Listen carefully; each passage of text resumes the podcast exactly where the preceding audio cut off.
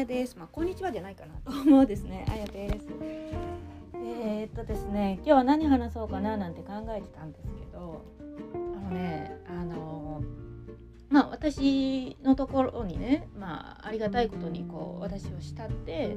こうあやさんから学びたいって言っていただけるまあ方がいらっしゃるわけですけれども、まあ、そんな中でもね、まあ、これは私の何でしょうねこれから一生勉強していくことかもしれないけれどもうんそうですね。やっぱり来られた方でもです。結果が出る方と出ない方って分かれたりするんですよね。これはもうねあの私は神様じゃないので全員の方に結果出していただくっていうのはなかなか難しいのかなっていうふうには、まあ、思ってるんですけどでもそれでもまあ自分の課題かなとは思ってるんですけど。でもね、まあ、私自身もね学ぶ側に立つことがよくあるのであのやっぱねあるじゃないですか。分かりますかね？言わんとしてること。あの何でしょうね。いやそれはそのノウハウとか先生の問題じゃなくってみたいなね。その人に何かしらのみたいな原因があるんじゃないかって。まあ同じ生徒同士から見てても分かる時とかってあると思うんですね。まあ、今何が話したいかっていうとなんですけど別にそのどこに原因があるとかね。誰が悪いとかそんな何でしょう。低次元の話ではなくです。何でしょうね、まあ、原因の話は別に低次元じゃないな。その誰のせいとかはすごい低次元の話だと思うんですよ。上っ面の。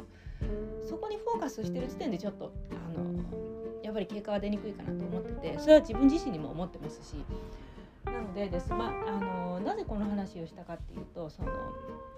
やっぱりねあの私のところに来ていただく方にはね、まあ、私の周りですよね。身内っていうのかなの方にはやっぱり結果出していただきたいですしあの恋愛でねモテるようになっていただきたいですし好きな人と付き合ったり相思相愛になったりとかね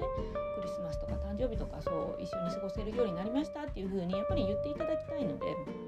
言えるような道をねたどっていただきたいのでです。なるべく遠回りせずにね。なのであの、まあ、こういう話をしようかなと思ったんですけどまあ私もね前から話してるかもしれないですけど今あの英会話をずっと習ってるんですね。であのずっとねあの独学とかでやってきたんですけど最近ね、ま、その英語を教えていただく、まあ、コーチングみたいな感じのね先生をねつけたんですね。まあ、コーチングっていう感じではないからもう完全に先生だな。その英語の学び方からですね。一番早くこう英会話を取得できるという海外の、まあ、英語圏の人とコミュニケーションが取れるようになるまでのその道を示してくれる方っていうんですかね。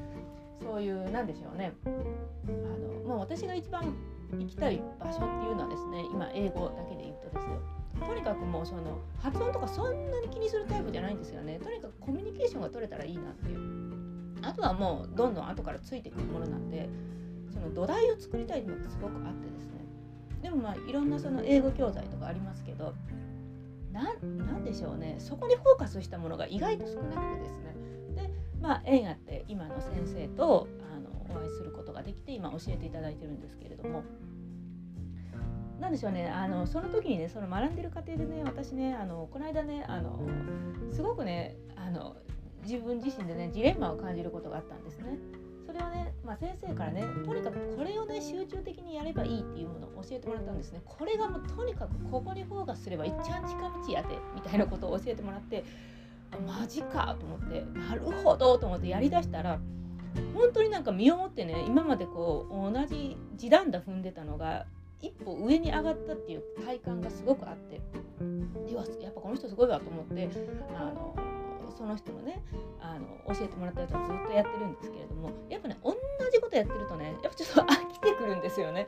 でなんかちょっとモチベーションとか下がるわけじゃないですか恋愛とか学んでてもそうだと思うけどなんかこうもうこれ極めたらいけるみたいな話ってありますけどでもずっとやってると飽きてきたりとかもしくはそのちょっとその自分の成長度合いっていうのが感じられないとです本当にこれ合ってるのかな？もっとなんか自分なりにスパイス加えた方がいいんじゃないのかなとかなってくるんですよね。まあ、私もそのなったんですよその英会話を学ぶ過程でねなったわけですよ。であのずっと前ってたんですね。あのオンライン英会話あるじゃないですか。ネイティブキャンプとかいろいろ DNA とかあるじゃないですか。あれをねあのちょっと取り入れた方がいいんじゃないかなとかね。いろいろ自分なりにね考えてたんですね。モチベーションを保つためにどうすればいいかなとか。なんかもっとこう成長を実感できるようなこと先にやった方がいいんじゃないかなとか。いろいろね考えてね。でもねあのちょっと一歩踏み出せずにいたんですね。いやでもどうなんだろうな。今までそうやって自己流にやって全然うまくいかなかったんだから。思いながらも、まあ、その言われたことをあの淡々と続けてたんだけどモチベーション下がるからまあちょっとサボったりするわけですよ。サボったりするわけですよね。でもこれいかんなと思って聞こうと思ってとりあえず分かんないんだったら聞こうと思ってですね聞いたんですね。まあこうこうこうででこういう風にやった方が自分ではいいと思うんだけど